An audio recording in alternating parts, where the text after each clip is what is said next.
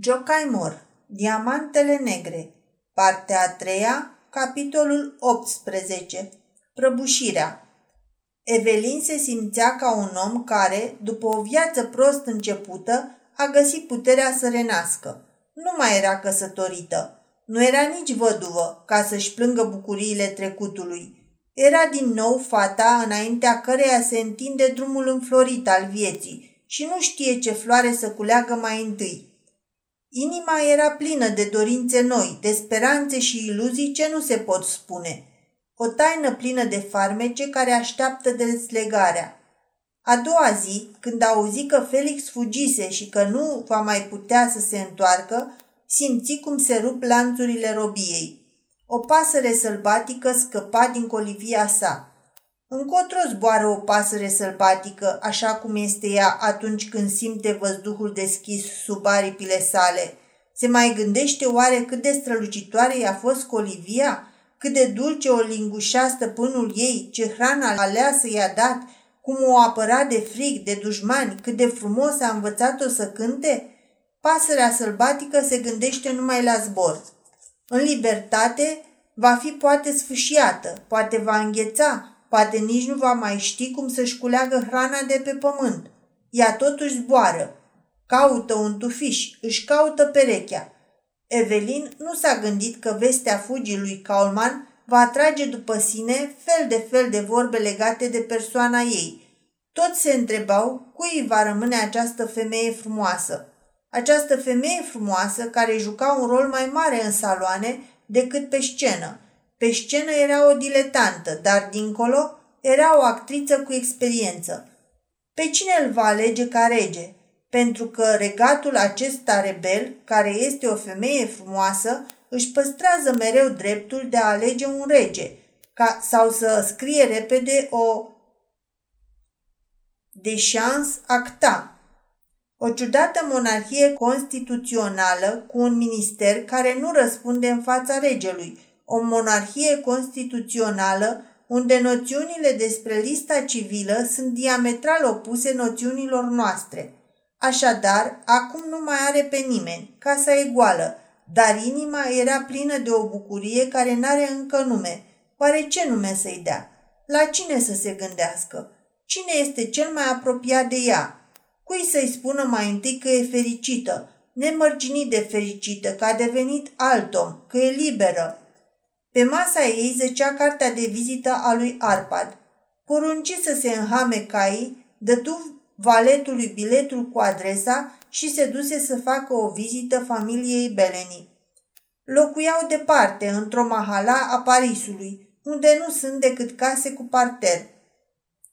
Doamnei Beleni îi plăcea să stea numai în case fără etaj și casa ei, pe care o vânduse cu un preț de nimic, tot așa era. Și mai era ceva – când se opreau în vreun oraș unde Arpad avea de dat concerte sau lecții de pian, mama lui cerea totdeauna o locuință cu bucătărie, ca să poată găti acasă, să poată mânca împreună cu fiul ei. Proceda așa pentru ca el să nu se dezobișnuiască de supravegherea maternă și să nu care cumva să ajungă în societatea unor desfrânați, lucru inevitabil când mănânci la restaurant. Văduva, firește, gătea singură și Arpad adora mâncărurile pregătite de ea. Și dacă ar fi, ar fi vrut cineva să-l indispună, atunci n-avea decât să-l cheme la un prânz domnesc.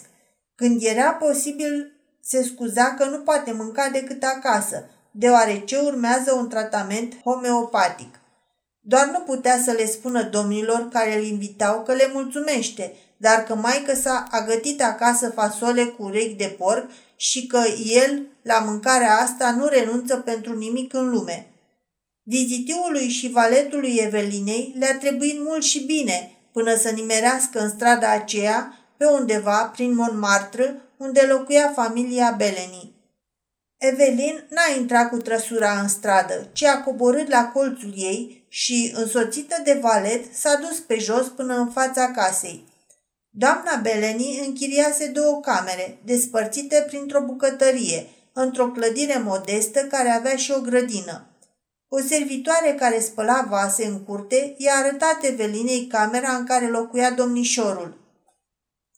Intrând încet în bucătărie, Evelin observă că ușa încăperii dinspre curte se deschise îndată, lăsând doar o crăpătură prin care se ivi fața curioasă a unei femei. Era desigur mama lui Arpad, care voia să vadă cine a venit în vizită la fiul ei. În vârful picioarelor, Evelin se îndreptă către ușa cealaltă și o deschise fără zgomot. Voia să-i facă o surpriză lui Arpad. Camera lui Arpad era drăguță și confortabilă. Se observa mâna mamei. Pe masă, pe pereți, numai amintiri primite de la înalte personalități. Cupe, sculpturi, arme vechi, picturi minunate. La fereastră erau glastre cu flori, iar într-un colț o bibliotecă luxoasă. Mama aranjase locuința în așa fel ca feciorului ei să-i placă să stea acasă. Pianul închiriat, una dintre cele mai bune piese Everardi, era deschis. Arpad stătea în fața pianului cu spatele spre un alt instrument muzical și picta pe o măsuță.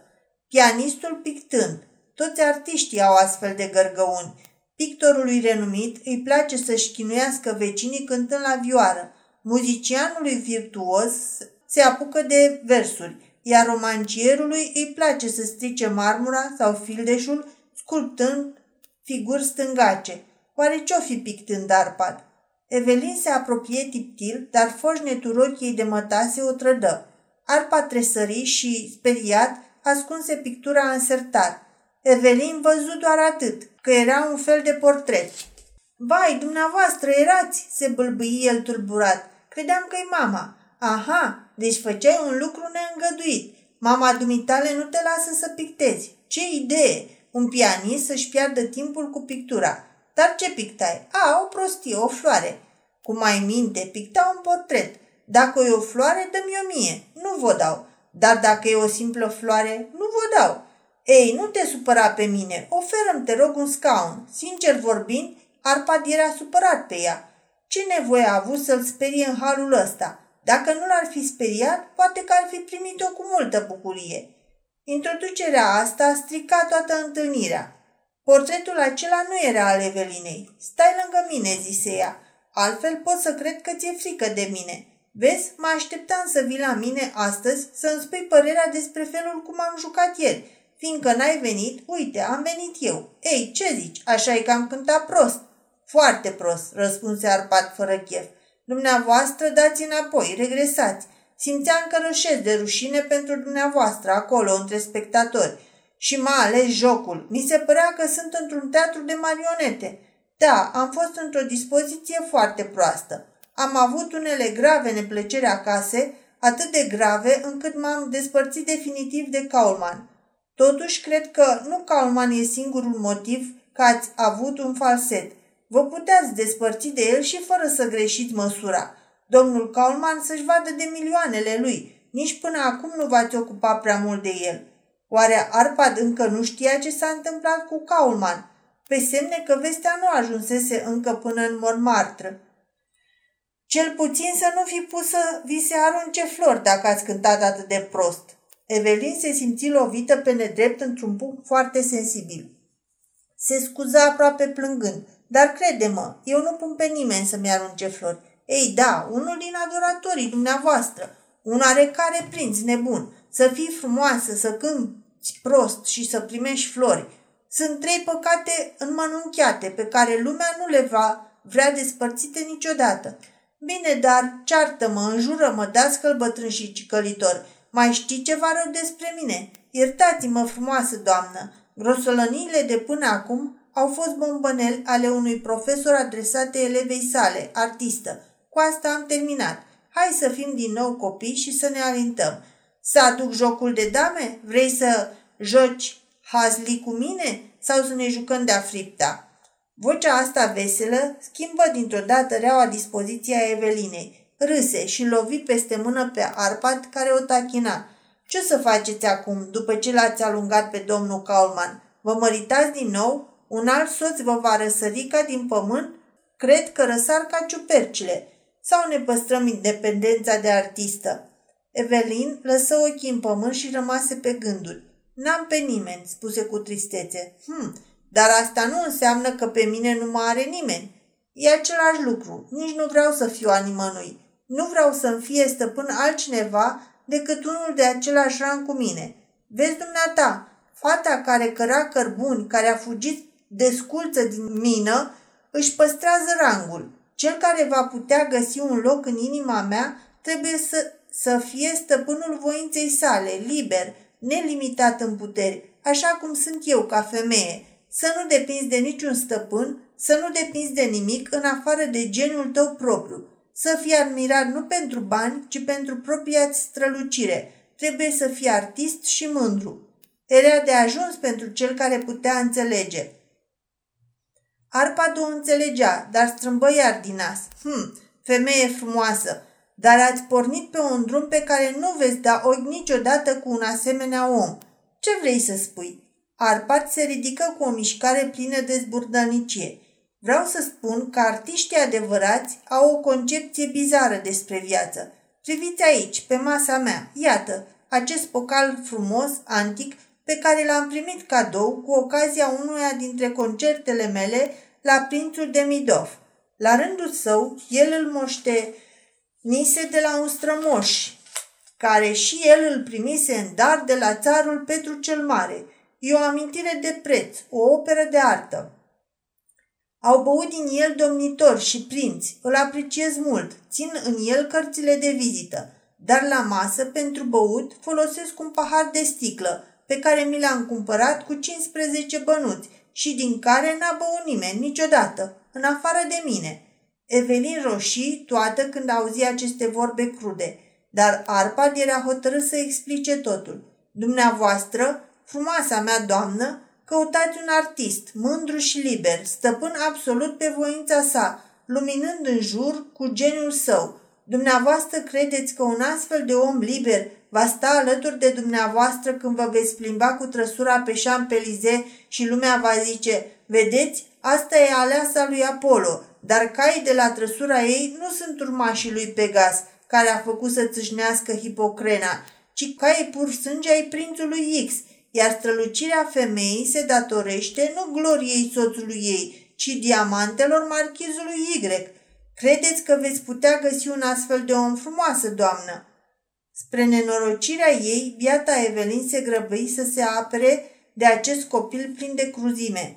Dar dacă eu mă lipsesc de diamante, de toată strălucirea străină, de tot ce nu e al meu, de tot ce n-am meritat, de tot ce am obținut fără să dau nimic în schimb, nici măcar o mulțumire sau un zâmbet, atunci nu rămân altceva decât ceea ce sunt în urma muncii mele, artistă. Dacă lucrez zi și noapte ca să-mi duc talentul, ca să nu strălucesc prin altceva decât prin gloria artistului? Răspunzându-i, Arpad îi spuse ceea ce dânsa nu știa încă. Copiii și nebunii spun adevărul. În Arpad era ceva din amândoi. Era un copil din pricina vârstei și artist în virtutea artei sale. Frumoasa mea doamnă, dumneavoastră nu veți ajunge artistă niciodată, dar niciodată. Sunteți dintre acele fiice vitrege ale muzei, care au talent din plin, dar cărora le lipsește un singur lucru, curajul. Dumneavoastră cântați minunat acasă, jucați genial și cu mult umor în fața a trei oameni, dar cum ajungeți în fața luminilor lampei, vocea vă este cuprinsă de sfială, pieptul vi se strânge, intonați fals, nu vedeți, nu auziți, n-aveți ochi, n-aveți urechi. Și pe lângă toate astea, jucați ca o păpușă de lemn, Asta se numește trac și de el nu se vindecă nimeni. El a nimicit mai multe talente decât critica. Dumneavoastră clătinați din cap la aceste cuvinte și vă referiți la faptul că ați obținut succese.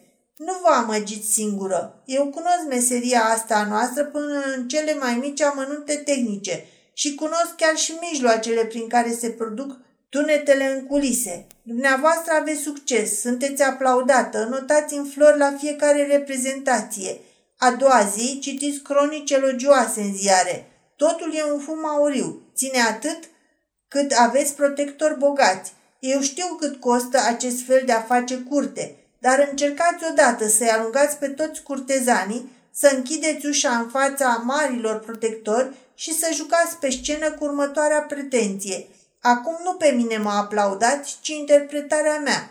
Veți afla atunci ce ieftin e fluieratul și că critica distrugătoare e chiar pe gratis.